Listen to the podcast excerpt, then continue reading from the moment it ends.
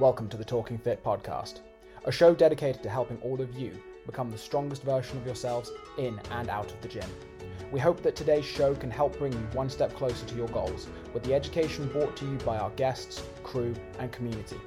Please don't forget to leave us a five star review and rating wherever you find your podcasts and share the show with your friends and family. Remember that greatness comes from small beginnings, so without further ado, here we go.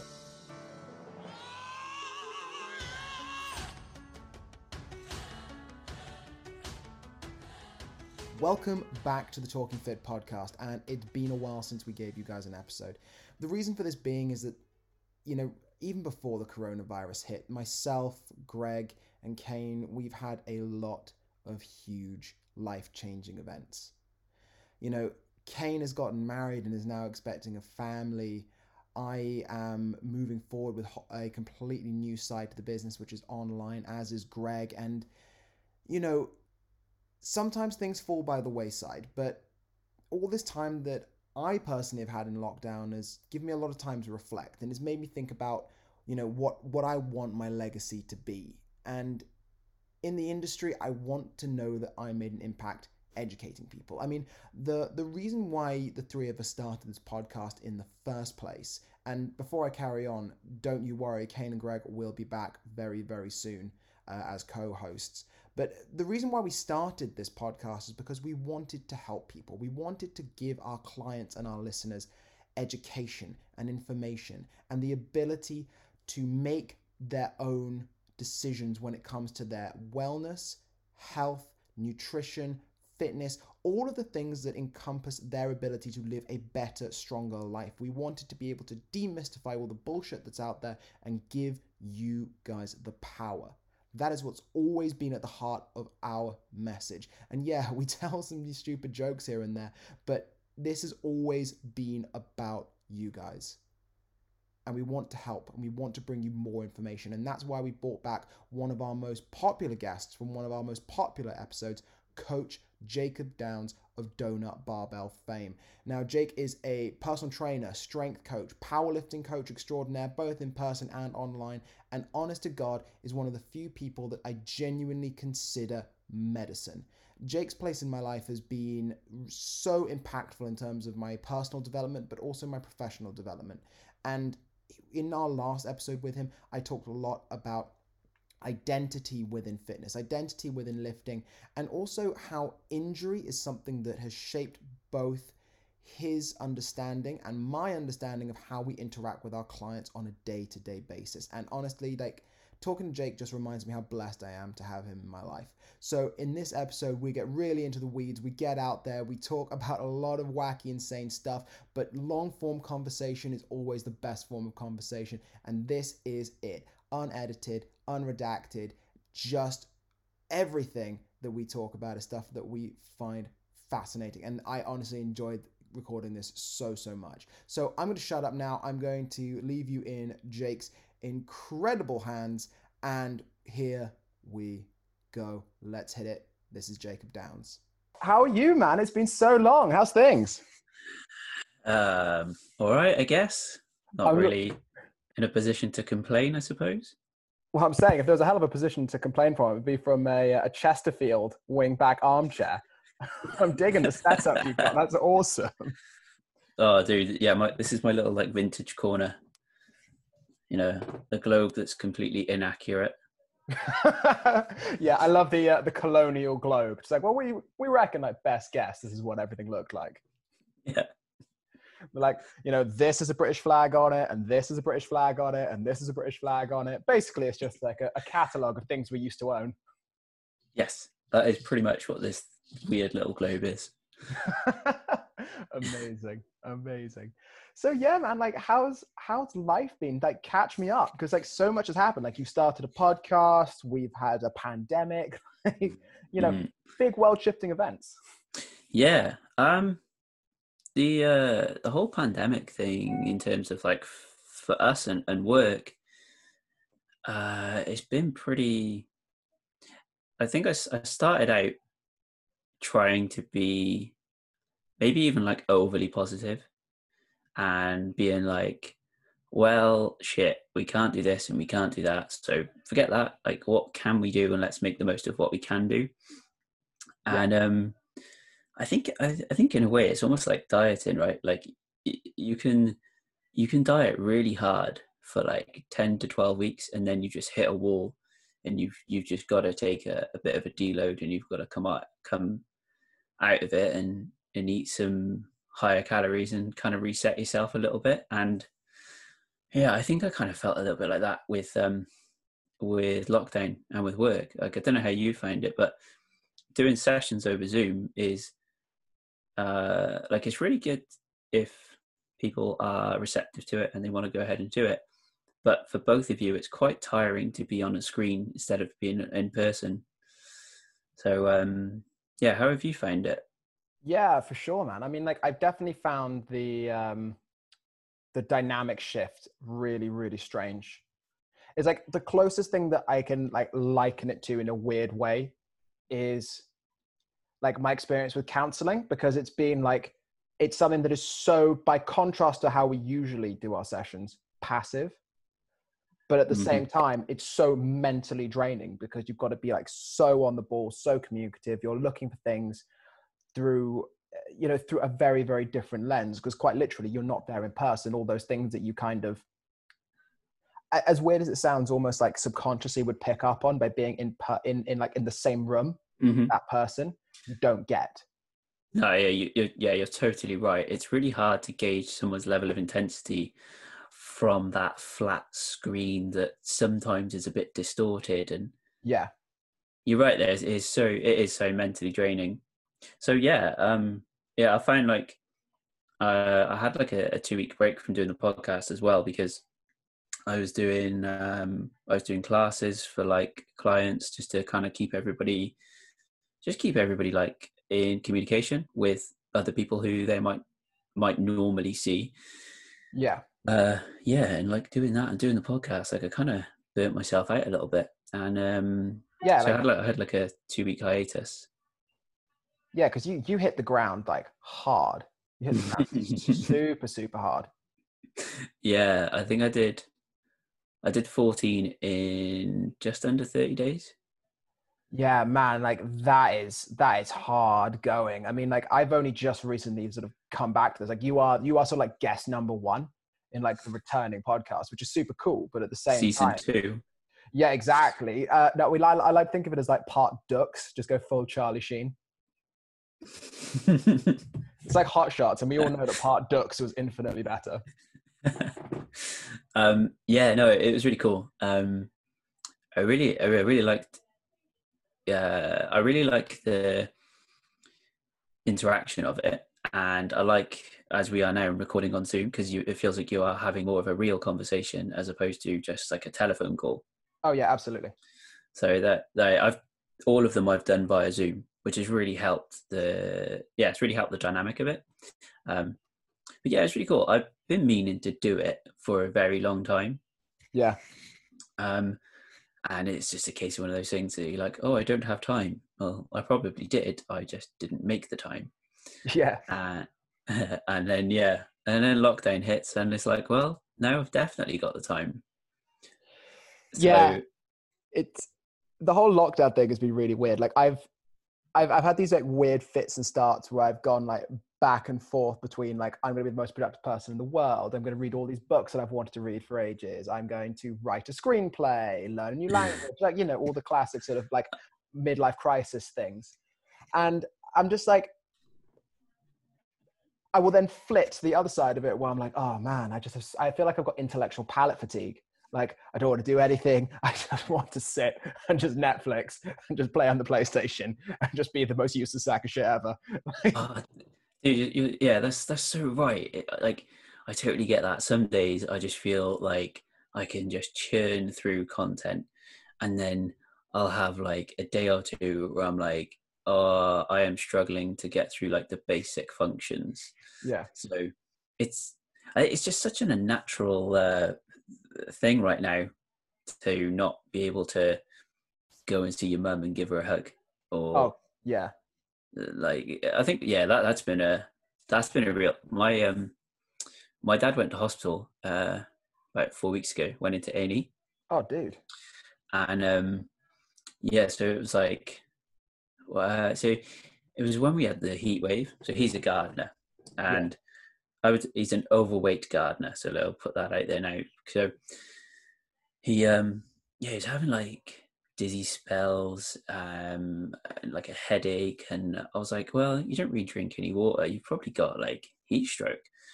So it's like his blurry vision got sort of so bad where he was like he had to get someone to give him a lift back home from work, from a from a garden.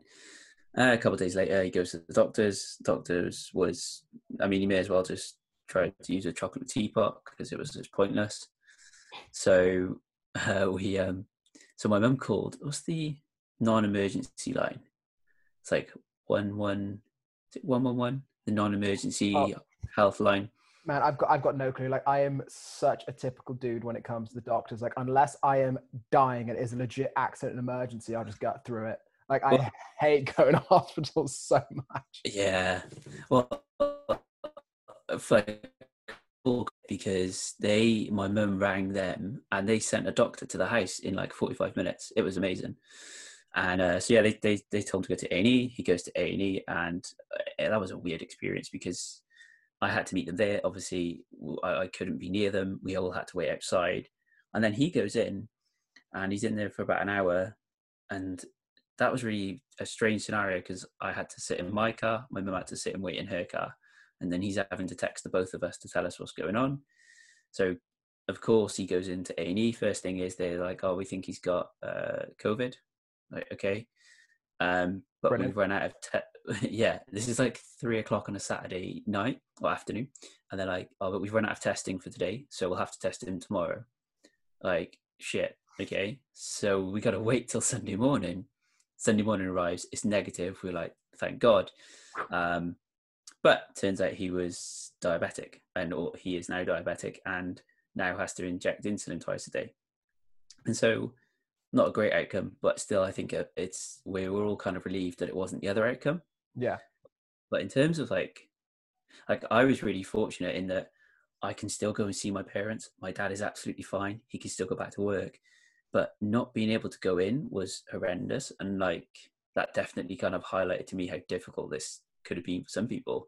Like not being able to go in and not being able to hug your parents. Like shit, man, it was uh so that is Yeah. hard going and I Yeah. can't imagine what some people have been through during this.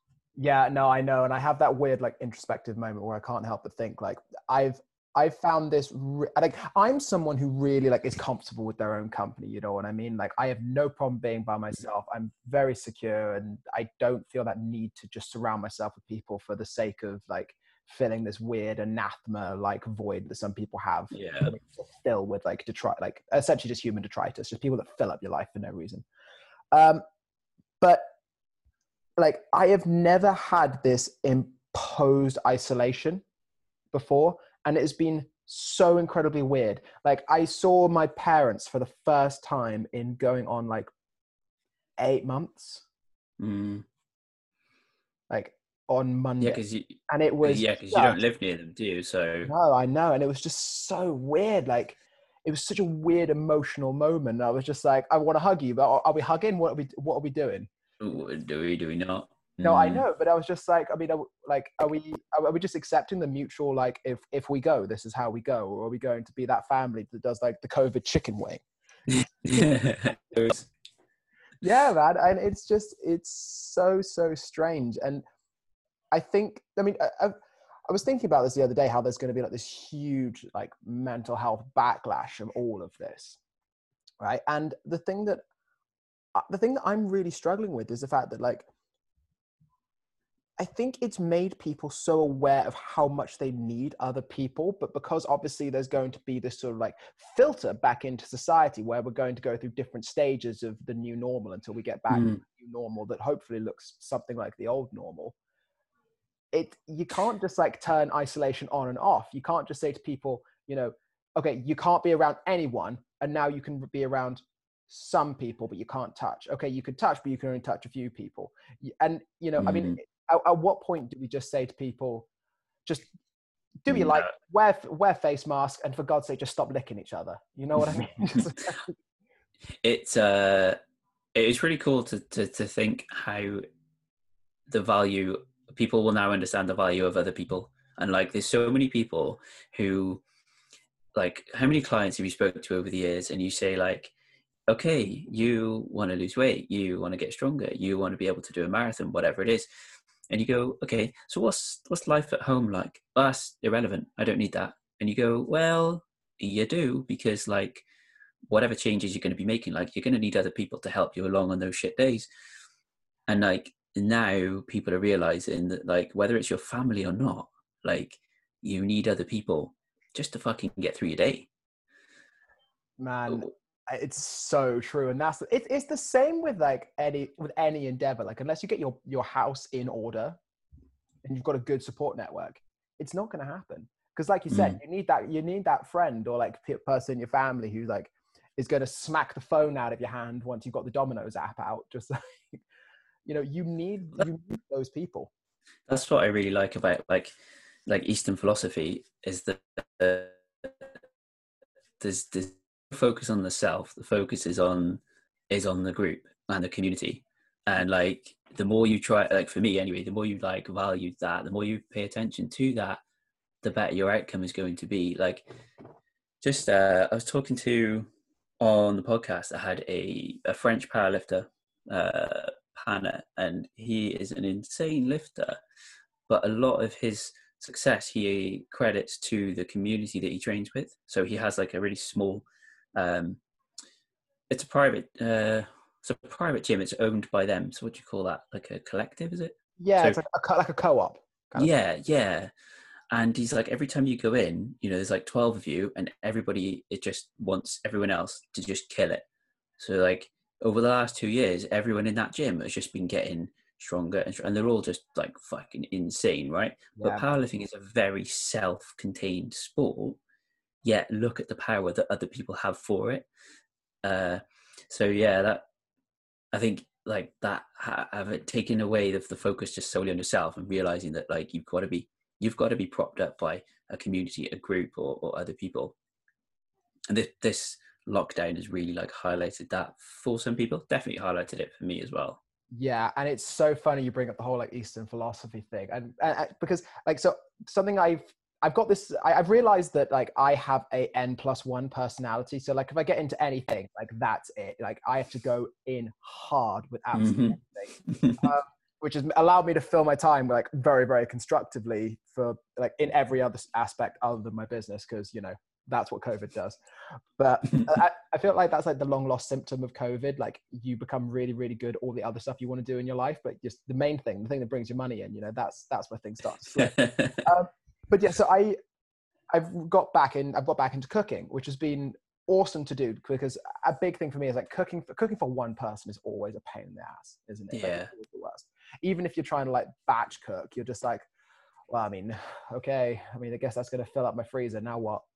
But um, so I've started like just destroying documentaries, um, food documentaries on Netflix, and I've come across um, this chef called Dave Chang who does these really cool documentaries, um, breakfast, lunch, and dinner, where he goes to like a foreign country and he has breakfast, lunch, and dinner with a celebrity and or someone of, uh, of like of interest. Like he goes and does all of the like the Asian food scene in Toronto with Seth Rogen, and they just like eat food, smoke weed, talk about life, and it's oh, that's cool. yeah, man, like it's really cool, like cathartic viewing. But obviously, N plus one, I watch his documentaries. I then get straight into researching who this guy is, his like restaurant empire, and his podcast. So, and I, I, I have this weird, like, I have this like weird filter where, like, if I'm if I go to a podcast and someone's podcast is named after themselves, I'm already like on the back foot. I'm a little bit like, mm, are you are you just like being smart and capitalizing on your name, or is this like a mega ego trip? So like I start listening to the Dave Chang show, which might as well be like Dave Chang's opinions as facts, right?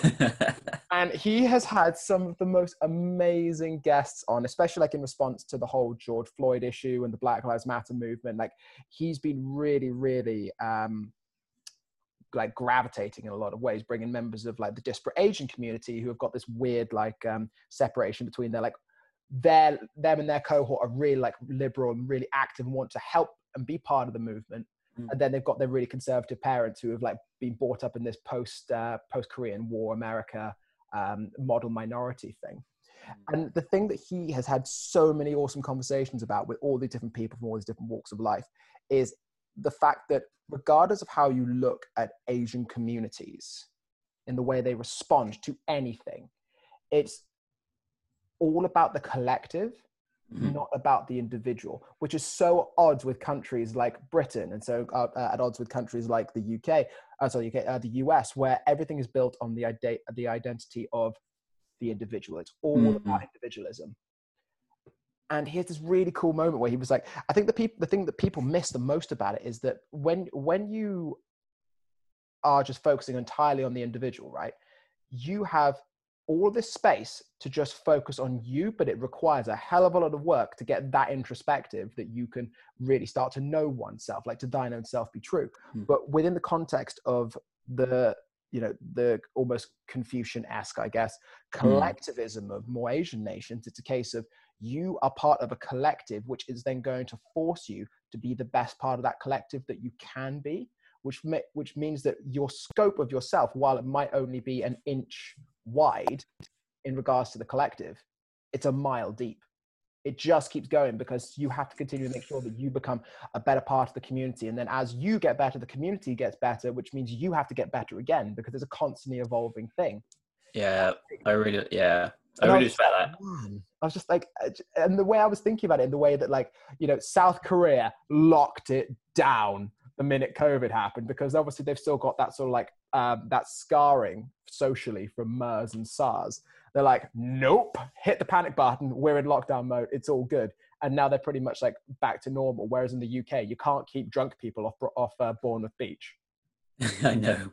It's like, no, fuck you. I've got my freedoms. I'm going to go have a tinny on the beach. No, you lunatic, because thousands of other people are thinking the exact same thing, which then means you're going to have this entire issue again where we're just spreading a contagion around the place. It's mad. Just... There is there is that mindset in uh, uh maybe in in the UK and in the US. It's like, well, what what what impact do I have? Uh, my impact is only small, so it's fine. It's like it's like littering, you know, like somebody who like drops a bit of litter, like, well, it's only my Coke cans. What does it matter?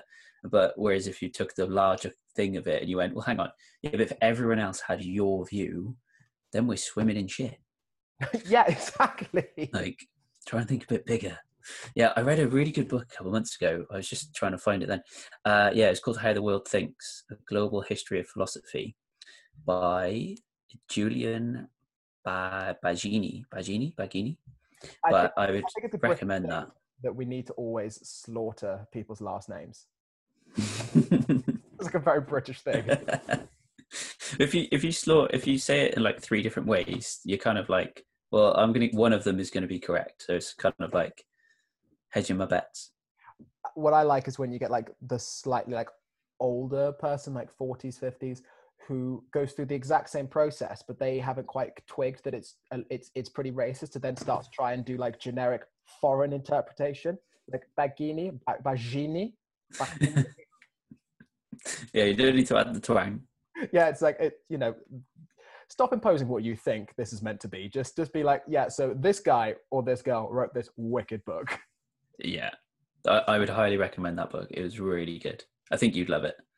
Yeah, I'm I'm definitely going to put that on my reading list after this. I mean, and that's the thing. Like, so watching you throughout this um, this lockdown period, which now that I say it out loud makes me sound like a complete stalker. Uh, but it's it's fine because it's only stalking. It's only stalking when heavy breathing is involved. So like what I've been passionately observing, not stalking you on social media, like you've gone in so hard with your reading and your book list is so out there. Yeah, it's pretty out there. A lot of it's like um uh, a friend in London, we got a little like book club going together. So we'll read something and then post it to the other one. Oh, that's cool. Um, so that's really good. Yeah, I think uh, what certainly when the weather's nice, you know, I find it easier. Like I, I, I have noticed in the past couple of weeks like how the weather will also affect my mood in that I'll be how motivated I am to do maybe something. But yeah, big thing for me is that um building the habit of uh, at least 20 pages a day.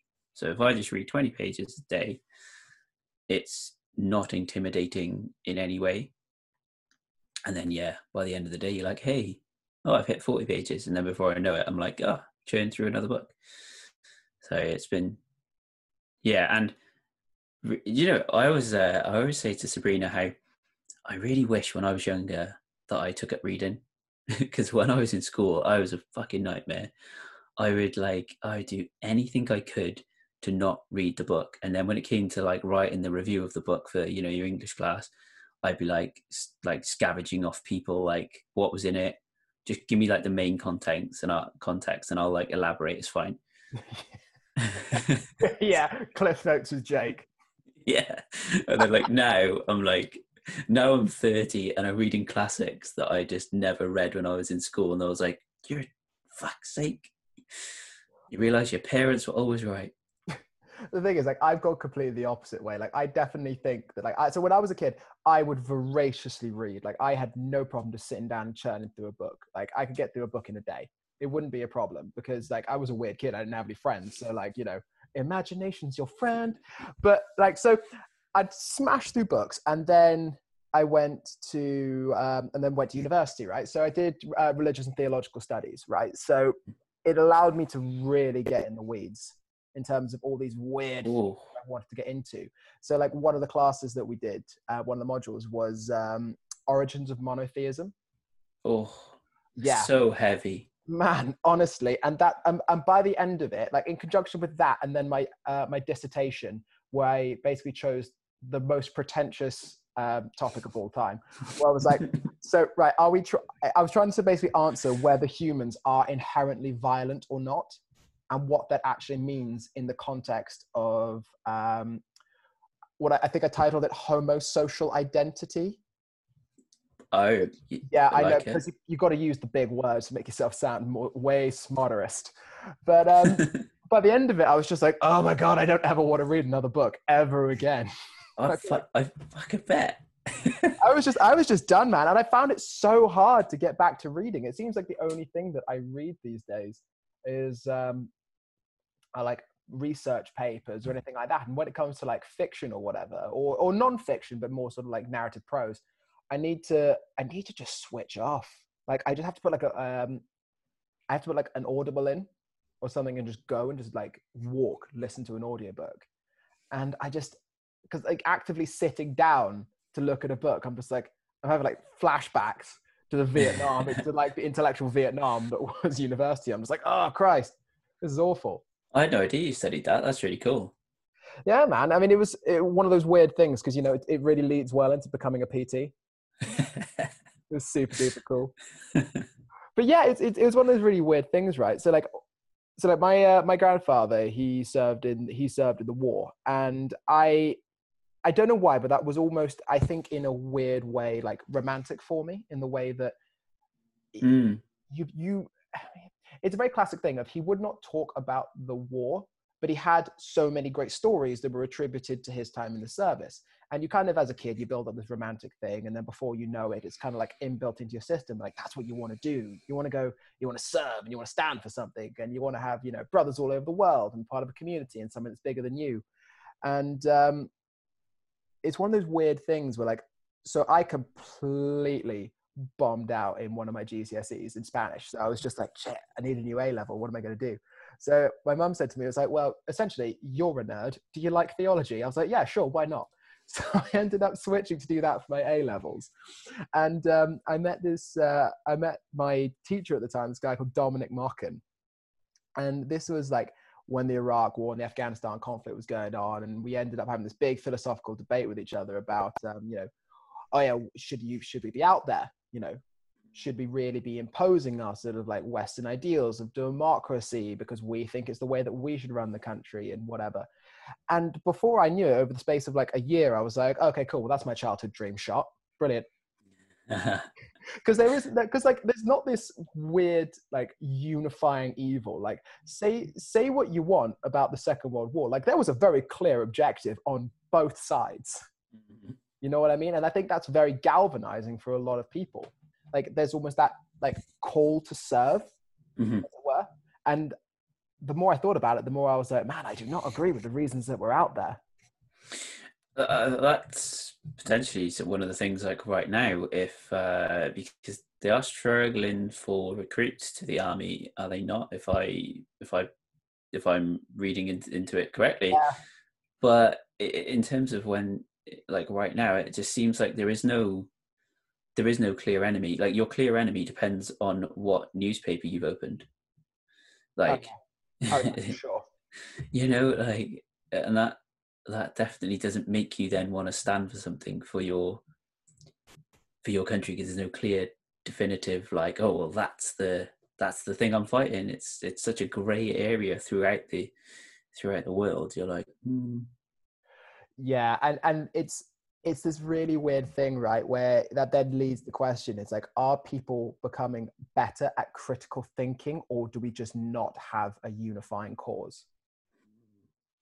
And I think that's like a really weird question that we need to ask, not just of our society, but also of our educational system. Because if there's one thing that, like, I notice working with university students through Cardiff Uni, Mm. uh, is the fact that book smart oh my god like some of these kids are absolutely ridiculous. Like what 19 year olds who are like talking to me about stuff and i'm there going yeah i know what you're talking about. You know they go for a drink and i quickly just like, google what they were just saying for the last 10 minutes. But like yeah. but at the same time their ability to like think outside the box on certain subjects or be able to sort of really challenge the cognitive bias of what they think or what they've been told to think isn't really there. Yeah. It's that kind of thing of like you know uh, truth is fact. Mhm. it's like well it depends on who's telling the truth. Yeah. And it's like it's that um it's that neil degrasse tyson quote. It's like truth is subjective but the facts are the facts whether you believe in them or not. Yeah. You know what i mean? Yeah that that yeah that's very that's very good very true. Such a good point. So, just a quick shameless plug in the middle of the episode for all the people who have helped make this podcast happen. Myself, Greg, and Jake all offer online coaching. And what we understand is that while we agree on so many things as personal trainers, we are each our own separate brands. And not everything we say and everything we do is going to resonate for everyone. And that is totally fine. That's why I'm not here just promoting me, just promoting Greg, just promoting Jake, but promoting all of us. All the information on how you can get in touch with us for online and hopefully when the coronavirus is over, in person personal training will be available in the description box for this episode. If you need any help getting in touch with us, please do also follow up with the email address that will be in the description box and you can get hold of the get hold of myself directly and will forward on any information for anyone that you need. I hope this helps and let's get back to the episode. So I've just realized we're like half an hour into this and like no one actually knows who you are yet. So we should probably as the worst podcasters of all time go back do an intro. So like so Jake as returning guest tell the people who you are other than ph- deep philosophical thinker, deep squatter, coach to the stars. Go. Uh, so I am a personal trainer, or coach is almost seems like the more modern term. Uh, I mainly uh, my I suppose my area of expertise is strength and powerlifting. Um, and yeah, I've been working in the fitness industry for twelve years, uh, and I've a little bit of background. So I when I was 18, I went and did my like level two and level three and whatnot to become a to become a personal trainer. I did my level three and I was like, cool. Um, I am more confused now than I was before I started. Oh man, fact. And as a result, I didn't actually start personal training then until I was 22. Because so I started in a gym as level two instructor. Um, and I wanted to kind of learn the ropes and have somebody like just show me the way or numerous people like show me the way.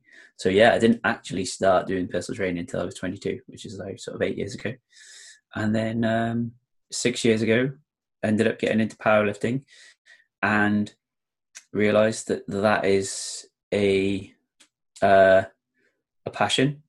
might even go so far as to say it's a calling with the amount of injuries I've had and the fact that I still try to trudge on through and do it. I don't I don't think like anyone has ever truly loved a thing until they've been like, okay, I'm I'm okay with this hurting me. Like when my Mhm. time is done and they lay me down on that table and they try and find out what you know what ended me, they're gonna cut me open and the rings like a tree being sawn in half. I'm gonna have, yeah, I'm gonna have some fire damage and it's gonna be with love. yeah, because no, uh, yeah. So I started like six years ago, and we won't go through the list of injuries, but there have been a lot. And every time I have, the first thing that's on my mind is like, okay, so what can I do to get back to where I was? So, yeah, that that's it's just a thing. It's just a thing in me right now, powerlifting and squatting and deadlifting, and uh, I've got some love for bench, not enough, but some love. So, I think that's the sign of a real powerlifter though. Like when they just hate bench. Like I don't know a single powerlifter that goes, man, you know what? I loves me some bench press. I don't know a single one. But every gym bro under the sun is like chest day every day. Yeah, and uh, yeah, the thing for me that I love is that it's um, it's so clear. Uh, it's like you're getting stronger. There you go, full stop. Whereas, like, I think when I started in fitness, I didn't really have like a, a sort of clear goal. Yeah. Uh, for for my own training, I was like, do I want to be bigger or do I want to be leaner? Uh, I want to be bigger, and then you start getting bigger, and you go, no, I want to be leaner. And you start getting lean, and you go, ah, but my t-shirts aren't as tight anymore. Oh, I want to be bigger. And I was just like, I was kind of like fluctuating through that. And then when yeah, and then when it kind of powerlifting gave me that that direction, that was just like, well, this is this is easy. I want to be heading in that direction, and I don't really have an end point, but I'm gonna keep fucking going that way. Because every time I go in and I'm doing a squat session or a deadlift session, and it makes me question my decisions. That's like the reminder of why I do it.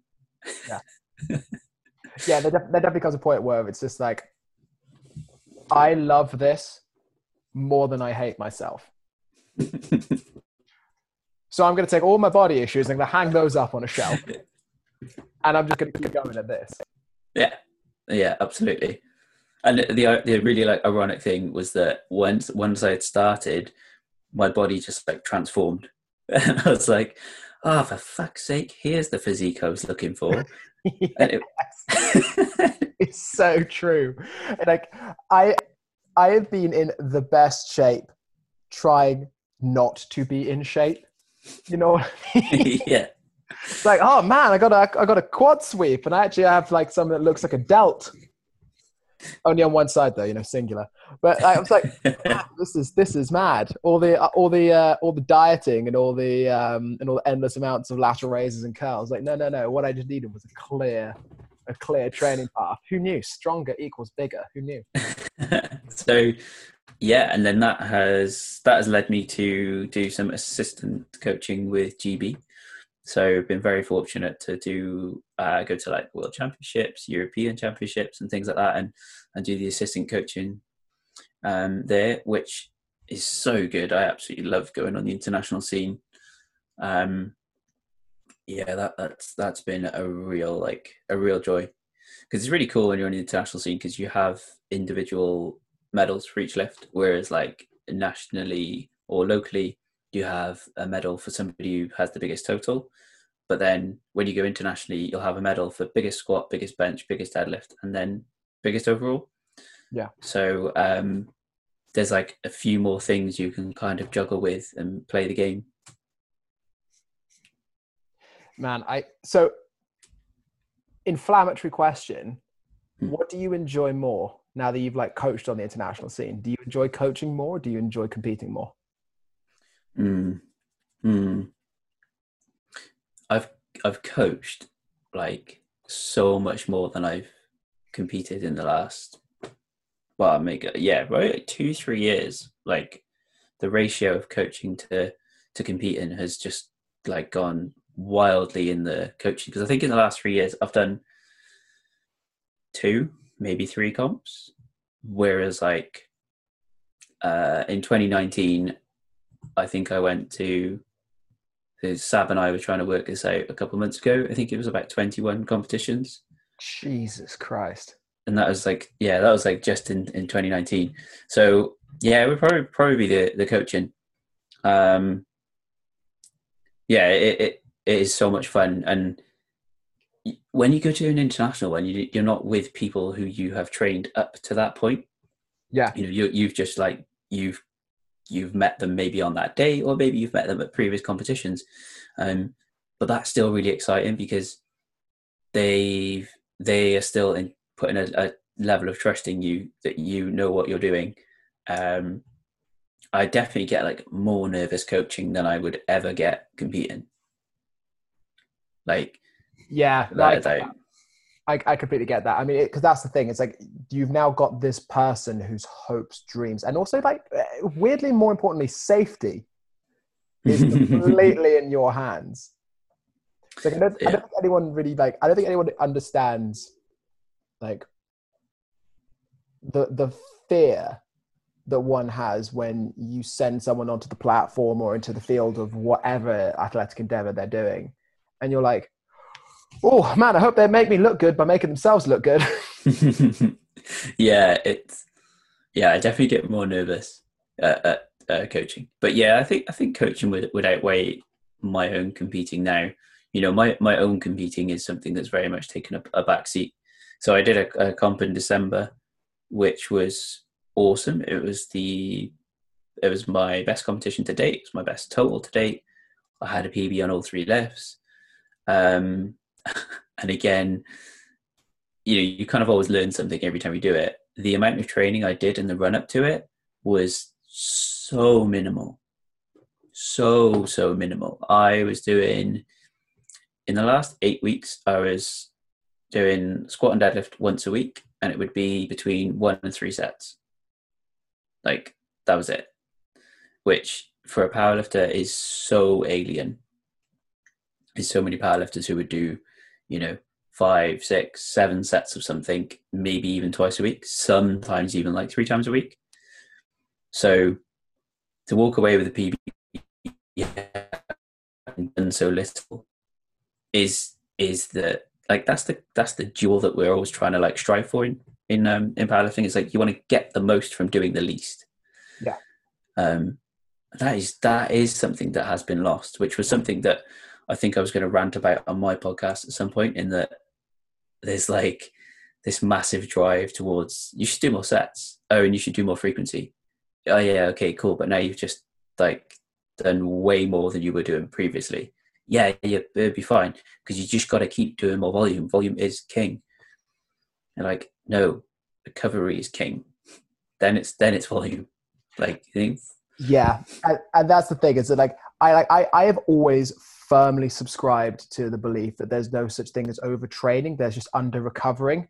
Caveat the the scope of what you need to recover from said volume, whether you are, you know, assisted chemically and or otherwise, is huge. It's and it's so varied from individual to individual. So oh, yeah. it's just yeah.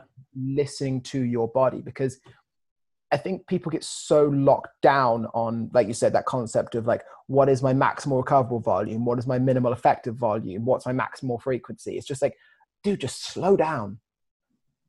Are you are you sleeping? How's your food? like, you know, it, it talk. I, I say this to like a load of my um, a load of my male clients. Just like, do you wake up in the morning with a hard on? Like, do you have like? But that's the thing. Like, do you wake up? Are you happy, hungry, and horny? Because like, you get to you wake up every day with a diagnostic of like, am I good today? No. Okay, then probably scale back a little bit because like, and, and I think that I don't know. I think maybe you'll agree with this. If not, then just tell me to shut up, and then we'll we'll we'll we'll get into it. But I think that because people get into this weird like i'm a power lifter or i'm a weightlifter or i'm a crossfitter identity it's almost like the validity of that identity is mm-hmm. totally built on a house of cards that is entirely um, consistent of, of, of how much they're training you know mm-hmm. what I mm-hmm. mean? Like, oh yeah, I smashed it this day, and I've I've done Fran three times this week. You know, it's just like whatever their chosen menta- mentality or modality is, it's like if then if they aren't constantly driving that thing to the nth degree, then it means that they're lesser. Oh yeah, like you're more of a powerlifter than me because you're more fucked up than me. Like that's Mhm. I, I don't know. That's just the the mentality I seem to see. There is there is like a there is like a weird separation between the three. Like you go into a gym and then like you will whether the gym is separated into like a weightlifting, powerlifting, and a CrossFit section or not. Like those people will like congregate to their own little areas amongst themselves where they feel safe anyway. And uh, a funny thing is if if you say to like if you say to a powerlifter, um, oh, I, yeah, I want you to do like 20 minutes on the watt bike. They're like, well, what the fuck is this? Is this CrossFit? yeah, it's so true. you know like fuck no it's not but yeah I, identity is a big thing because um yeah my friend i was telling you about earlier who we kind of share the books with he um he's often like saying to me he's like you don't have to do squat and you don't have to do deadlift and you don't have to do those big three uh because i've kind of like been so injured over the last couple of years. I'm like nah, yeah i know i know. And like I kind of made peace with, or not made peace with, but I found an easier way of, if, if I think of myself as somebody who enjoys powerlifting as opposed to a powerlifter, was like a huge turning point. But I was like, nevertheless, I was like, yeah, you don't get it. Like, like if my, like I'll, when my, as soon as my body feels like it's slightly ready, like I'll be back under the bar to do a squat or deadlift. Like it's just, I'll just naturally gravitate back towards it. So I was like, I've already separated the identity side of that. And um, I kind of had to like four years ago when I was like, had like, hmm, what are the worst injuries um, that I've had? And uh, it's something that I try, I'll, I'll have that conversation with clients sometimes. If I feel like they're getting a bit too absorbed into it and they're attaching too much emotion to sessions, you're like, look, if you had a bad session, it doesn't mean that you're a shit powerlifter. It's okay. And um, yeah, if I see people sort of falling down that rabbit hole of, of like weighing their emotions wildly on their sessions, I'll sort of try to address the identity. That's where I think it kind of stems from. Good or a bad session is like equals a good or a bad powerlifter. And it's like, no, no, no.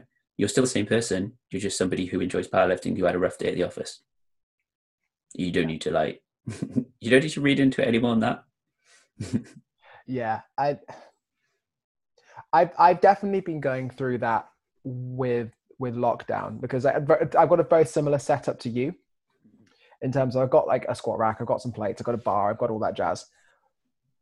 But I still find my my training motivation or you know how much and when I do train, I find like oh yeah, I'm really motivated, let's hit it if I don't have a, uh, if I have a, a, lackluster session or I have something that doesn't necessarily match up to my expectations or my own sort of like motivations, it, it's weirdly started to affect me in a way that it never did when I was in a gym environment. Mm-hmm. I mean, uh, how have you found sort of training yourself? Because I mean, like in terms of training your clients, I think mm. every personal trainer can just agree we're doing everything that we can. Yeah. But in terms of you, like as a coach mm. and as and and as someone who quote unquote should know better what how are things going for you um so i, I do find training at home really hard uh being able to flick between so for us it's in our dining room and so to try to change the mindset of like this is my dining room and this is where we normally eat and play board games to this is where this is now the gym um, I have really struggled with. And I had like a few things that helped me, uh, which was we don't have anything to do any cardio on. So my warm up would be I would go put a podcast on and I would go for like a 10 minute walk. And then during that time, I would try to think about, okay, what is it that I'm going to do in today's session to try to help like flip it. Um, and then, you know, I tried, uh, I tried putting a speaker on really loud and having like loud music, and I thought, yeah, that'll be good. And then I was like, nah, I just feel awkward for my neighbors. So I put my headphones in and it was just like, ah, this is better. Okay, I can crank it up as much as I want and I don't feel like I'm affecting anyone else. But at all of that aside, it's still really freaking hard to train at home. And um, I've probably had like the longest period off lifting weights that I've ever had, uh, despite having very good access to a squat rack and a barbell in my house. It's really fucking weird. Like it's there. And I'll wait in the morning, I'll be like, I'm really looking forward to training today. What time am I going to train? I'm going to do it at 11. 11 comes and I'm like, oh, I'll do it at 12 and then I'm like, ah, I'll do it when. So what I've actually started doing in the last two weeks is is having like um like fail safes. So I've had like my I always tend to do a really thorough warm up. So on days where I'm putting it off and I'm putting it off and I'm putting it off, I'll just say, okay, just just do your warm up. And if I do my warm up and it feels like shit, I'll just repeat that maybe another two or three rounds, and then I won't even train. Like I won't even do my session. And so then I'm like, okay, so I was going to have like a 90 minute session of uh, a deadlift variation and some sort of like pressing variation. And instead, it just became a series of mobility, kettlebell swings, goblet squats, maybe some press ups that I ran through like three times in about 20 minutes. And then I'll walk away. And I kind of like had to make peace with like, that's about as much as I could mentally like drive myself to do. So I, yeah, what, what about you? What? So you've got a, you've got a bar, and I know you're doing some kettlebell stuff, right? Yeah, I'm doing some kettlebell stuff. Um, so that's that's been good. I mean, for me, it's kind of the same thing, and I think one of the key things that you mentioned there is the fact that it's like this is what I can mentally bring myself to do. It's like it's not physical, like. Mm. But like I know you've had injuries and whatever, but like mm-hmm. neither of us are hurt right now. You know what I mean? We're um, you know, being you know, being semi-retired strength it's a case of like I've never had more time available to lift, but I find it very mentally taxing. And it's one of those things where like I've never really enjoyed like I, I'm very, very selective with training partners in terms of like I've trained with you, I've trained with Sabs, um, I've trained with like a select group of people who I know like we're gonna have a great time. Like not only are we gonna get on, but we're very similar minded in terms of you know, working hard and just like getting on with it. But I never appreciated how much I'm a creature of my environment, and not being in a gym is something that has massively, um, I don't know, thrown my mojo. I mm-hmm. guess. Mm-hmm. Like it's been so much harder as you've said, like you, switching that mindset of like, okay, this isn't my dining room, this is my gym. Mm. Whereas for me, uh, the way my place is set up, like my squ- my my desk is next to my squat rack. There's next to my sofa. There's next to my bookcase. There's next, and then I've got my like coaching space in the middle of the in the middle of the whole um the whole living room. You know what I mean? So everything is just jam packed into one room, and I'm going, man, I literally can't get away from this. Like yeah. Where where there used to be my coffee table and books and stuff like that, I've now got a exercise mat and four kettlebells. It's just it's a I, weird thing. I, I think I think it would be I think for me anyway, it would be slightly easier if we had a garage or some or something out, out not outside but like a like a summer house where we could put it because then it's like removed from the house. Yeah. And also I wouldn't be so nervous about bumping stuff. So our squat rack is like two feet from Sabrina's piano. So uh, uh, that gives me such anxiety just hearing that. Yeah, yeah, yeah, and like she um she like squatted a ridiculous amount the other day, and I'm like, oh my god, you're like 12 inches from the piano with like 160 kilo. Holy shit! Oh my god, amazing. Hey, Sab squatted 160. Yeah, in our dining room on a on her own the other day. Yeah. Yeah, which is which is a, an equal PB. Oh my god! I just I just can't. I just can't wrap my head around how strong Sabrina is. So like, I, I feel like now that you, now that you've like thrown out that number, you need to give some context for like who Sabrina is and just how, how like how immensely strong she is. She is the uh, she is the British champion uh, for the 63 kilo class. She's done worlds twice, I want to say, and she's done a few European competitions as well. So yeah, in terms of the UK, she is most definitely up there. She this year was a milestone because she finally got a 200 kilo deadlift in competition uh, at the British Women's Championship. So she hit 200.5. Oh my god! And then about I think about six weeks ago.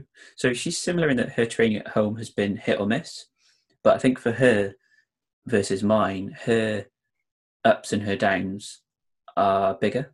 So for me, mine's been like I would say like downish and then like up-ish. Whereas when she's been up, you know, like she squatted 160 and then she had a massive deadlift PB, uh, just like out of the blue. She hit 197 for a triple. What? Yeah, which is What? bonkers. It's insane. Oh my god! Bit- The the week before, she was doing like 140 for like a couple sets of three, and I was like, "Where the fuck did this come from?" Uh, I love the surprise PB. Oh my god! however, she is like one of her one of her really good qualities is that she she doesn't have any fear of time off. Certainly for powerlifters, they have a fear of like missing out. Like if I don't squat and if I don't deadlift, it automatically equals going backwards. Yeah. Um, and yeah, she's very good at realizing that, like, oh, doesn't feel very comfortable today. I'm going to do some kettlebell swings and then I'm going to stop. Um, so she's very good at doing that. So full, hopefully she'll listen to this and full credit to her for that because that is something that that we both try to instill in um, in the people that we coach. But it's definitely a it's a hard pill to swallow particularly with like social media because you're like oh well, i know i've I had a shit session i had to take a day off and then you go on social media and you see like oh but this person had a pb and you're like fuck why can't i do that um but of course you only ever see people's best on social media Mm-hmm. Comparison is the thief of joy, my friend. Like it, and it's so true. Like it's one of those things where it's like, I so I, I took a very self-imposed hiatus from um, from social media just because I think like everyone else, it was a case of, you know, Boris shuts down the gym, and then every personal trainer and you know and their mum is going, oh crap, what now? and everyone had that weird sort of snakes and ladders style shift between you know am i working? What's going on? How am i going to adapt my business and whatever? By the time the dust settles and you get sort of like you know a month down the line to a month and a half two months it's only then that you finally get to go how did this affect me? Like personally how did this affect me? And like i've been very fortunate and don't get me wrong and this is not me sort of trying to complain about my first world problems Mm. because I'm very fortunate in the way that like I've maintained a lot of my business, everything is still going forward, um, you know, and I I I can still pay my rent every month. You know, that's that's it. Like I'm in a very fortunate position. But at the same time, I felt like while everyone else was had gone through their weird sort of grieve grieving phase for what life once was, I found that I was going through that afterwards when they were all sort of like, yeah, cool, this is just what happens now. You know, yeah isolation, bit of a shitter, but here we are. And I was there going, oh my God, how did we get to this situation? So I just took some time off social media. And now that like I'm trying to come back to it, I'm just like, man, it is so hard. Like, how did we do this for a living? How did we social media every day? Yeah, I um, and social media at the moment is, yeah, I, uh, I I removed Facebook for for a little short period of this, and then I I got it back because trying to post things into your groups uh via Safari on an iPhone, they make it so fucking difficult that you have to install the app. Yeah. So if, if Apple are listening to this, they better get learned because if you're saying it and I'm saying it, like, and I'm an avid Google Chrome user for this exact reason. It's so tough. Nope. Um, but yeah, I, I did find myself like there was just a lot of people having different views, and it, it was just like people t- try to talk in such absolutes, and I was like, I get, I was like getting really frustrated by it, and then I was like wanting to wade in on like things, conversations, or like statuses, and I was like, this is not good. Like, I do not need to to do this. Um, so yeah, I, I removed it for for a bit because yeah, the world just seems like it's ablaze right now. Oh yeah. Like I I look at 2020 as a whole and I'm like, this is the Chinese year of the dumpster fire. Like it has just been it has just been the worst. Like from like January, um, Australia's on fire. February, Trump starches some Iranian general and nearly starts World War Three. March, coronavirus, and it just keeps getting worse. Like, did you see? Like, they've um, they've got the actual bubon- uh, bubonic plague in China. Yeah, and the what's the the brain eating thing in uh, California that, that someone had? Uh, I can't remember what it's what it's called now. Oh, I, I, you know what? Like, it was. I was like, really? I mean, next to next to President Jesus, Kanye 2020. I just don't, I don't know what else America needs to have its problems. Like I genuinely thought in terms of like the weird stuff that could happen in America, I'd seen it all with um, murder hornets. Yeah, shit. Trump, yeah, Trump. And then that one time there was an actual tornado at sea that dropped a shark on someone like a legit sharknado. Like after that i was like right america you are you are the land of impossibilities and dreams. Like you've had it. That's it. You can't you can't surprise me. And then kanye comes out of the works and i'm just like what? Yeah no let, let's not run that let's not run down that. Jeez. I you know like um with the uh, like going back to the coronavirus right? Uh you know I, I find so frustrating in the uk is like Wales, Scotland, and England having separate stuff. Like, uh, oh so as we sit here recording this, this is the day after England has, has announced that England gyms can open. Meanwhile, Wales is still like six weeks behind. Yet, well, that makes no sense because like I could just go to Bristol and go to the gym and then drive back. Like, if you, I, I'm okay with the gyms being closed if you keep them closed throughout the UK. But if you close them in Wales and you open them in England, what you're essentially saying is that, hey, personal trainers in England, you're going to pay for the furlough of us in Wales. Thank you. Yeah. Mm, brilliant. it's yeah, the whole the whole management has just been absolutely horrendous, and you know, I just if it if so here's the thing like uh, if if if the four nations approach was going to be done properly then it should be a case of right the place that is having the least bad time should be the one that begins to open the fastest right? Yeah. As opposed to england with the highest rate of the four nations just going you know what? It's the hunger games. Let's go just release lockdown. Open like th- that's the thing. Like the minute people, um, Rishi Sunak was just like, right, let's sorry, Rishi, uh, when Boris was just like, right, I'll see you all at the pub. I literally felt like everyone was just suddenly just going, I declare myself as tribute. It's like let it begin. May the odds be ever in your favor. Like it's just mad. Like, did you see the um, the videos of of um, what Soho and the rest of London looked like on Super Saturday? Yeah, I was like, yeah, I saw the picture of Soho and I was like, this is busier than if there was a festival. what the fuck? Oh, it's absolutely mad. And and that's the thing, is that like I I I'm go I go through this weird swing where like after everything I've seen during the coronavirus with the Black Lives Matter movement, um, everything that's going on in America, and also what's going on in the UK, like I I'm filled with really distinct moments of so much hope that the world is actively changing, growing, learning, and being made better by the fact that we've got younger people who are stepping forward and saying, this is not right. The way in which the country is being run is not right. The way in which um, racism is institutionalized is not right. The way in which we have um, just the entire sort of like weird white supremacist structure of both the US and the UK is not right. And then on the other side, we have people at Bournemouth on Bournemouth. and and we've got Boris Johnson pulling us out of the EU vaccine collective because no, we're going to get Brexit done.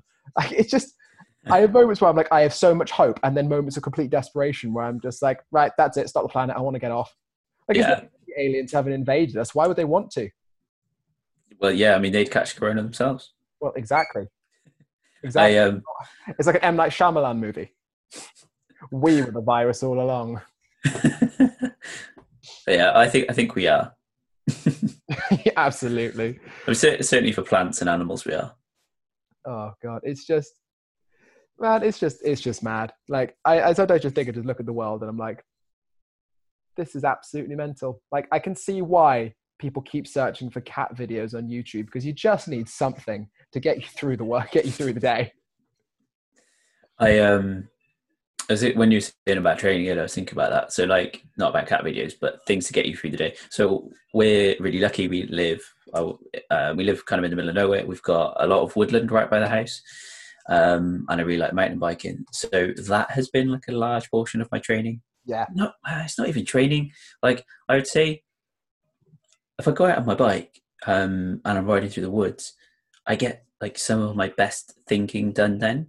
So like uh, I make like a lot of voice notes when I'm out on my bike because I'm like, ooh, content idea, or ooh, idea for this client, or ooh, this would help somebody's diet. Um, yeah, the, the so our location has been something that's been really, really good for my health or mental health. Yeah.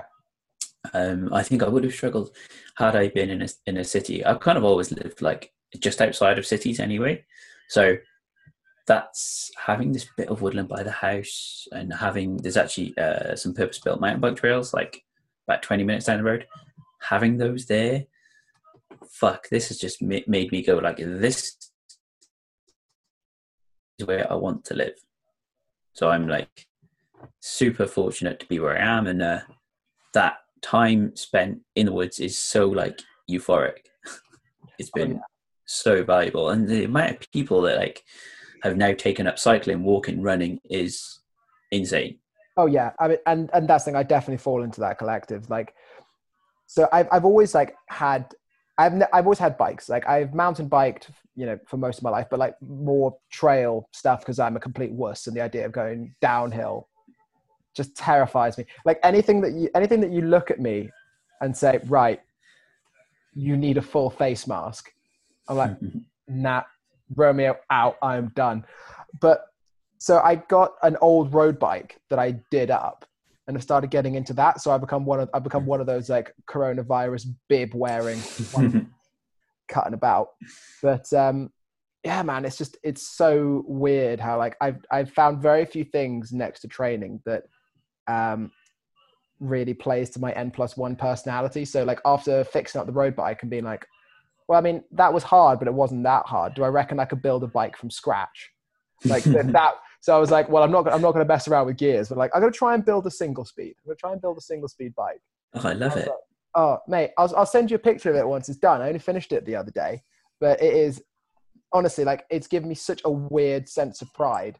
hmm like, Yeah, no, I like that. I made that. Like, yeah, it doesn't have gears, so it's essentially a children's bike. Being like, No, I attached a brake cable. you know, I reckon, uh, I reckon once we do get these gyms open in Wales, that there'll be, uh, I reckon maybe like three months after they've been opened, we'll have like the January influx because Oh, there's yeah. going to be so many people who want to go back to the gym, but who are fear mongered into not going because if you uh, read anything uh, online, it's like you are going to die if you step outside of your house without a mask. So there'll be like a period where people are going to be too scared. Um, but yeah, I reckon there'll just be. I reckon we'll have like a big old influx. Um, and the cool thing with our job as well, right, is um, people now are going to value their health more than they possibly ever have. So I think we're we're in a we're we're in our roles we're in a tough time, but I think the other side of this will be the best time and possibly the best time for a long time. Yeah, I hope so. And and that's the thing. You know, I talk about this a lot when you know the rare times that I do go on social media, but I talk about it when I with my clients and you know on my check-in groups. Is that there never has there been a time in which in the public consciousness has your health mattered more because like we like we've known there's an obesity crisis in this country for years, but no one's really done anything about it. I mean, like look Mhm. at like Pokemon Go. The creators of that have done more to fight childhood obesity and adult obesity than an- than Michelle Obama, anything, like any bike to work scheme. It doesn't matter what it is. Pokemon Go nailed it. But we're definitely in a time where like if you have survived the coronavirus from a business standpoint as a personal trainer, it's going to be a brave new world out there because think about how many crap trainers aren't coming back. Unfortunately, how many good ones also aren't coming back, yeah, which is also really sad. But as with any sort of Darwin esque, you know, cataclysmic event, it's those that adapt that survive. And I think it's going to be a really exciting, brave new world yeah. when we're done. You know, when this is over and we start returning to the gyms, and you know, God knows what that's going to look like with, you know, changing your gloves and mask every session. And Well, Yeah. like certainly, uh, certainly right now, like there's no reason why you can't have a gym solely open to personal trainers. Like there's just no reason why that can't happen, and um, that might be the way that they have to be for a while, which then puts our services up another notch again. yeah, exactly. But I think then there, but then there comes like this really weird thing, right? Where you, so let's say that gets put in, and that's that weird zeitgeist shifting moment where it's like, right, suddenly the masses need personal training. Like, do your prices go up or do they go down? Do you advertise to the masses or do you advertise to the select? I mean, it's Mhm. you get put in that really weird shifting like Yeah. marketability where you're just like, "Wow, well, man, what next? Mm. Like, what do I do from here? And it, like, it's it's going to be really exciting times for sure. But it's um, yeah, it's just it. I can't even fathom what the industry is going to look like after this, except everyone's going to be wearing masks. You know, like the mask thing. I'm like, there's there's no consensus on like yay or nay, and I think some of the more learned people that I would have sought out advice from, it's like there's no science that says like a definitive either way, but Mm. it's like wearing one well this is the thing some people are saying wearing one is going to put you in a safer position i.e you're not sweating but then there's others that are saying if you are wearing one and you have something and you keep inhaling into the mask that you have a possibility of making it worse and like there's just so much that's like unknown right now uh which is really fucking scary like not not having like a definitive like you have to wear a mask or you don't need to wear a mask or if you do wear a mask it will make it worse or it won't make it worse Yeah, and I think the big thing though is the fact that people are. I think people when they talk about the whole mask thing, they're talking about it from a standpoint of okay, so I need to wear this thing all the time, as opposed to Mhm. well, should you just be wearing it when you go into shops? Should you be wearing it when you're going to be in close proximity to other people? Is it okay just to cut about the street where you're not in contact with anyone and still obeying social distancing and Mm. not have it on?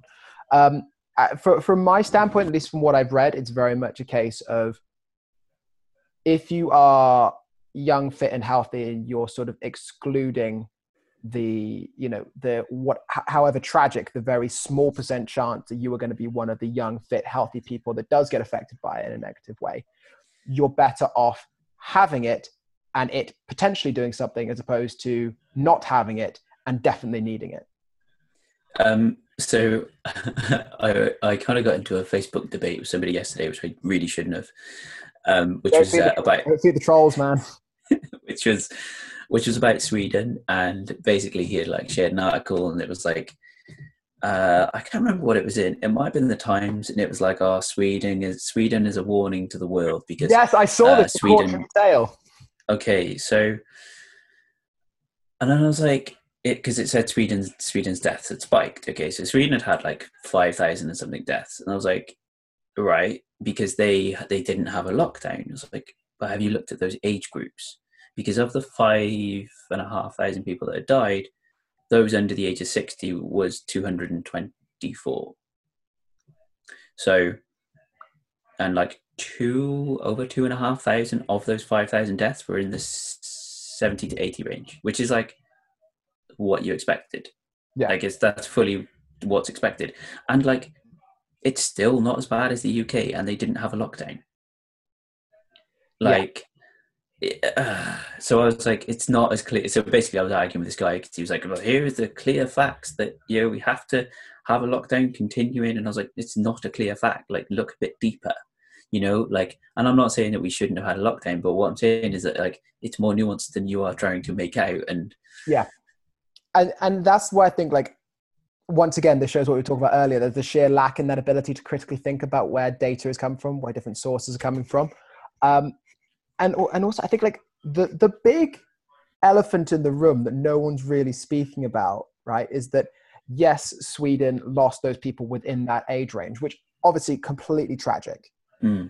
Any loss of life in this regard is tragic, but they're not statistically anomalous. Whereas in the UK, you've got people who are age range wise statistically anomalous,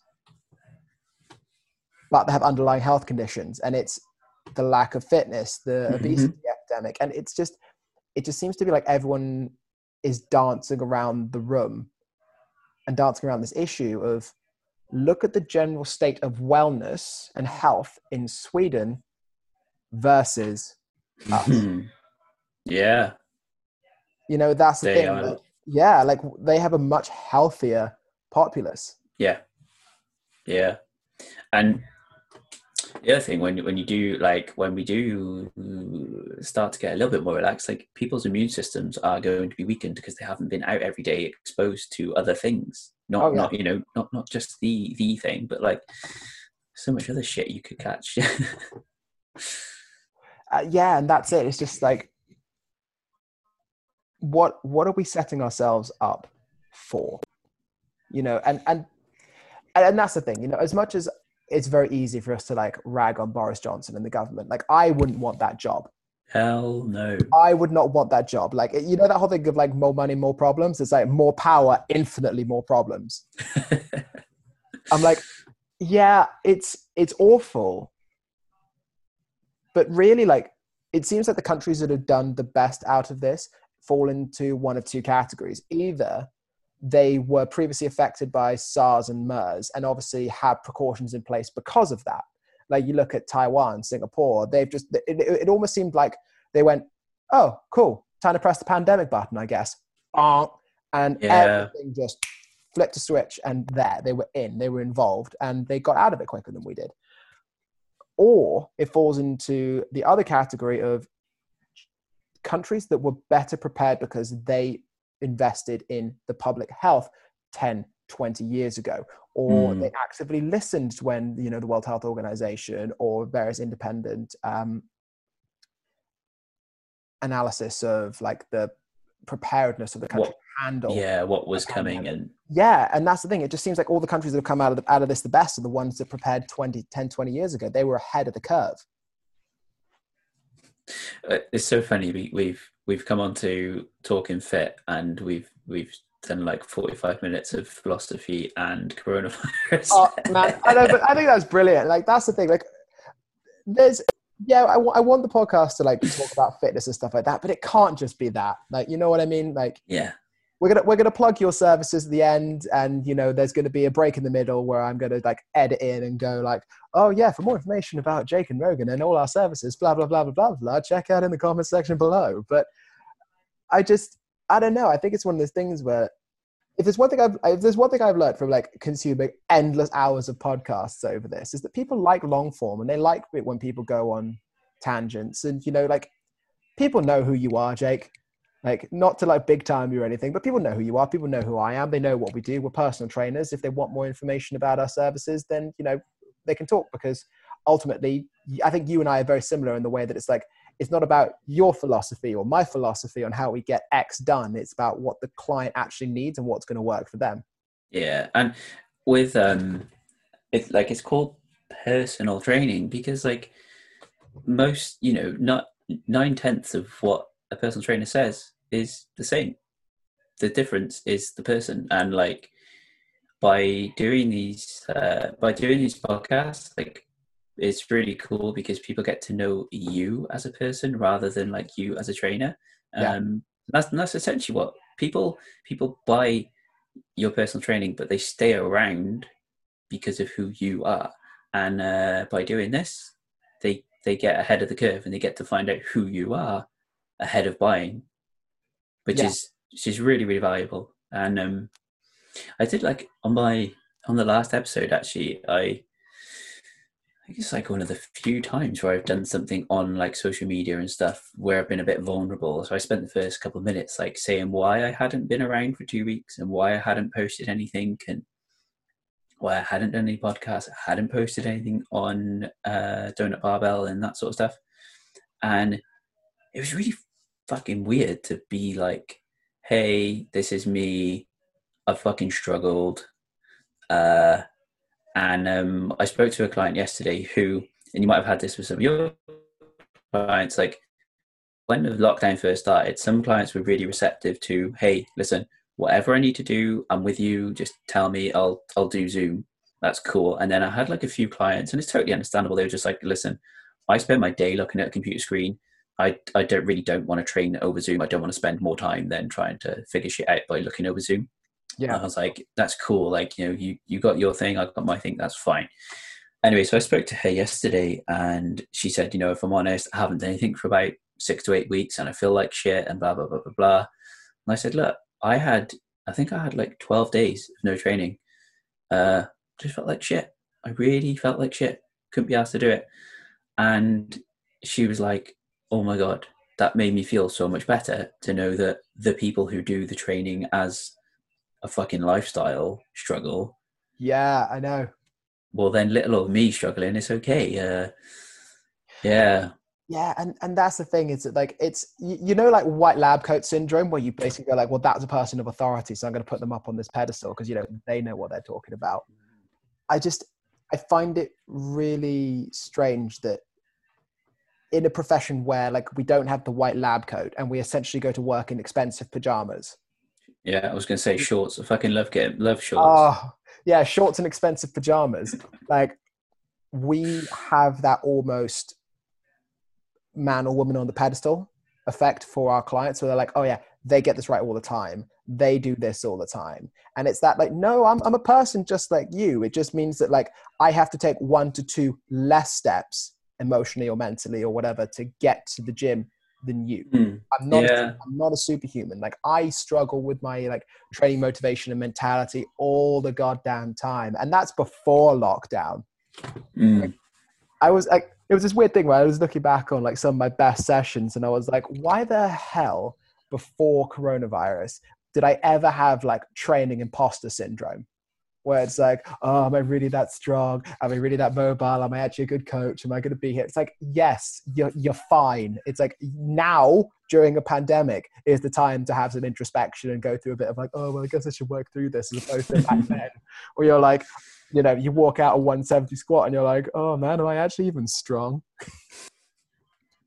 yeah, I'm with you. Yeah, I like I like when you say that. For us, it is we are just we do struggle, but we are just a couple steps ahead. Like it's less. There's less barriers to us doing stuff. That's been the big thing for me with like training at home. I'm just like I'm constantly just trying to think like what is, and I'm still trying to figure it out. Actually, I'm trying to still figure out what is my barrier. What is the thing that's making me go look at my gym in air quotations and go uh fuck it like i, I and because if you're with a client who's who works like insane hours and you're like hey listen in the night you need to go for for a run and they're like it's really hard you go yeah well, i get that you've been sat at a computer screen for the last 10 12 hours there's that's that's obviously like the barrier like you're tired you're fatigued but for me i'm looking at it i'm like i'm literally like looking at the bar and i'm going what is my barrier you fuck yes. I don't know what my barrier is. I just can't fucking do it. So I'm gonna go for a walk, and before I've gone for the walk, I'm sat down on YouTube. Fuck. Yeah, and you just fall down a hole. And and that's the thing, like I, I kind of so I, I kind of make this akin to what my mum when she was like so my mum was a chef um and one of the things she used to talk about was having like cooking fatigue so like you do all this cooking you do whatever and then you know on your days off the last thing you want to do is cook for yourself or anyone and it's not that you're tired it's not that you're drained from your shift it's not that you've had a bad day. You're on your day off. The birds are shi- the birds are the birds are shining. The sun is shining. The birds are singing. Everything's great, and you just could not think of anything worse than cooking for yourself. And I think for us, it is. I think it's a bit like I think it's very much like that, but also I think Mm. like I don't know. I, I I can't really remember a time in the last ten years where I've not been in a gym consistently. And I think it's one of those things where like it's almost your body going, "Hey man, it's okay to take your take your foot off the gas. Like it's okay." Mm. An enforced, Yeah. an enforced deload, if you will. Yeah, I, I it's funny when you, when you do the other things. Like I started walking, and I was like, "Ah, it's really fucking boring." And Sabrina's like, "Walking's lovely." So then we started. Um, well, when we go for walks together, I was like, "I'm gonna take a rucksack with some weight in it." Why? Uh, just to make walking a bit more interesting. Uh, it's like it's like that n plus one thing. I'm like, how can I do this to the nth degree? Let's go. Yeah. This, but worse, or this, but better. and then I did it for like three weeks in a row, and I was like, "Fuck, my shoulders are killing me." She was like, "Stop walking with a heavy rucksack." Then I was like, "Fuck, yeah, yeah." I just, yeah, I take take things like just too far. But I think I, I think it's um a oh god, what's the word? I, I think that's it's part of the reason why you and I are good at our jobs is the fact that we do have that personality of like, right, how do we make things better? How do we make things harder? How do we, you know, how do we keep progressing this in one way or another? And then this, this like, oh god, my shoulders hurt. Uh, is the price that you pay for having that type of personality. yeah. Oh yeah, for sure. It's like, um, did you did you ever watch the uh, the Joe Rogan episode with um, with Elon Musk? Uh, I've only ever seen like, oh, I've listened to like snippets of it. Yeah. Uh, Well, that did, did you hear the bit where they um, where he uh, Rogan basically asked him like, "Hey, how can people be more like you, Elon?" And Elon just like stops, looks at him, just like, "You wouldn't want to be me. I can't. I can't turn this off." That's sick. Yeah, but I'm like, okay, cool. That is a man who knows himself. Like, you know, I think when you have people like that, where you know they are up in the rarefied air, like you got to think, like, what, what makes them able to get there, and not me? Because fundamentally, like, there isn't like genetically speaking, there's not a huge variance between Elon and I. It's like 0.5 percent or something mental hmm in each human. And whoever, if there's a geneticist out there listening to this randomly, because of our varied audience, um, correct me if I'm wrong, but there's very little difference genetically between one human to the next. So, what is it in terms of brain chemistry, personality, upbringing, nature, nurture? What is it that gets that guy up there? That outlier where most of us just have to stay in the middle of the bell curve because that is just where by just sheer statistics most of us are and even like the the people in our lives we think oh yeah no they're really successful you know they're earning like you know 100 grand that's amazing they're still in the middle of the bell curve just slightly off to off to center of us. You know what i mean? Like they're not an elon musk. They are not a Mm. henry ford. They are not a whoever. So what what is it that gets that person to that point? And then what is the trade-off? Uh, have you ever read Outliers? malcolm gladwell Uh, I, yeah, yeah. just downloaded it. Dude it's so good. And he really makes like such a good point where people are like oh my god that person's like so lucky like look how talented they are. It's like like with like say michael jordan and it's like yes he was incredibly talented but he also worked very hard at it and he was also in the right place at the right time. And a lot of those guys like steve jobs like steve jobs bill gates they were all in the tech area like whatever i can't remember what it, what it was but whatever university they were in was at a time when computers were quite rare and the university they were in were like we're going to throw fucking loads of money into computers and you can spend as much time on computers as you want i was like yeah well that's why they were ahead of the curve because they were talented and they were in the right place at the right time, and then they worked hard at it. So I really, yeah, that is, yeah, it's a really, it's a really good book. But um, and I just, I just actually finished reading um, it's more like an essay, but as a man thinketh, which who wrote that? James Allen. Okay. So it's only like uh, it's like fucking 50, 60 pages. Uh, but it's really cool in that for me, what I took from that is like, how am I reacting to things? And it's kind of like right at the forefront of my mind because I've literally just finished it a couple days ago. But now I'm trying to think when I'm in a situation, like how am I going to react to it? That's really, really important because like a lot of it is just your initial, boom, okay, I'm going to do this. And you're like, whoa, hang on. Which I think is is similar to uh, what was that chimp book that was really fucking popular? Uh, the Chimp Paradox. Oh, oh, dude, I tried to listen to the audiobook and it just like broke me. I was like, if I hear that guy say chimp one more time, I'm gonna unleash my chimp and put my face through my phone.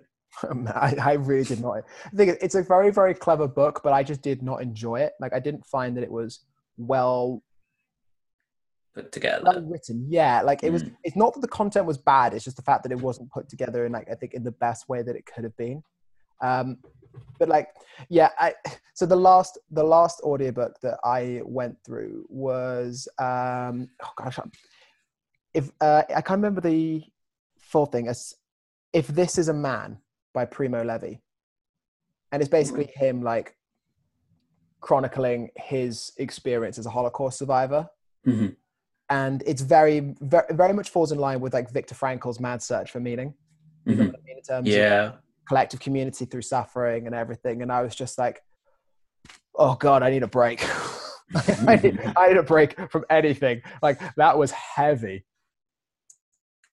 Well, you know, right at the start of lockdown, I was reading uh, The Boy Who Followed His Father into Auschwitz. Oh, wow. Um, and when you read those, uh, dude, you read those kind of things and you're just like, okay, now is bad, but it's not even remotely like it's it's not on the same scale as that. And oh like, man, yeah, you know, like it. I don't know. I don't know if it's a really. It makes you go. It makes you more value more what you have instead of keep on thinking about what you haven't got or what you did used to have. It's just like fuck what you did have in terms of the places you could go and the things you could do. What can you do? Just fucking just fucking look at that. Yeah. Uh, and those those kind of books are really good for making you think in that in that way, which is a really healthy way of thinking. But they are also very heavy books, and so they they do take some some time to get over. Yeah, and, and, and but once again, that comes back to that sort of like for every high there must be a low like for every like elon musk like spacex project there needs to be another divorce you know yeah because like, that's the thing it's like you know tiger woods greatest golfer of all time beat up some hookers like that's not great like there's there's definitely like some big highs and lows between all personalities but i think there has to be that sort of up and down dynamic that push and pull between like the gaining of strength knowledge whatever it is there is that upswing followed by a downstroke. Yeah, yeah, like that. Yeah, you have to like if you want to really push your intellectual boundaries or even your physical boundaries, there needs to be that sort of like, right, I'm going to try and read or train or just try and push past my limits. And then I have to deal with like the cost of that on the back end because there is always a cost. Like you don't, it, it's not money for nothing getting kicks for free. Like it is nothing to like, nothing like that. You have to be willing to stretch yourself in physically, intellectually, socially, whatever you want to call it, and then sort of deal with the fallout as it comes. Yeah. I was just, I'm sorry, I'm just thinking of Dire Straits now. Yeah, I know. but when I got in, when I got in now, it's just like, yes, I am the greatest. Oh, fucking hell. All right, mate. Well, look, that's been like an hour and a, like nearly two hours, and we could just keep going for for forever, but I, I'm very respectful of your time. So, how about you tell the people where they can find you on all the things and uh, how they can get in touch with you for mega coaching and all donut barbell related apparel? Yeah, awesome, man. So, yeah, Donut Barbell on Instagram and Facebook, and the podcast, which is mainly uh, powerlifters and strength athletes, is Barbell Q. So Amazing. the yeah, with a very cool logo, I must add. So An exceptionally cool logo. You've done very well. yeah, a big thanks. It was actually an Irish powerlifter that helped me out with that. So big thanks to Niall for that. Awesome. All right, Jake, mate, thank you so much for hanging out and catching up. And we'll have to do this again soon. Pleasure, man. It's been Right. wicked. All right, I'll catch you later, brother. See you later. Bye. So that was the episode with Jake Downes, and man, what a great conversation! It is just such a pleasure to have Jake on the show every time. He's such a cool dude. So, all the ways that you can reach out to myself, Greg, Jake, it's all going to be in the description box for this podcast wherever you find your podcasts. We are available on iTunes, Stitcher, and Spotify. So there is no reason why you can't keep up to date with all things Talking Fit. Once again, guys, if you could leave a five star rating and review for the podcast, it really helps. It helps push and grow the podcast and it really helps spread the message. If there is any way that we can make this better, if there's any topics that you want us to personally discuss or get more into the weeds with, please do just let us know. Every piece of positive feedback and positive critique helps make us better. So, once again, guys, thank you so much for listening. Thank you so much for your positive comments and reviews. And we're looking forward to the next episode and bringing you the latest and best and most humorous and spiritually enlightening in all of health and fitness. There's been Talking Fit. We'll see you guys next time.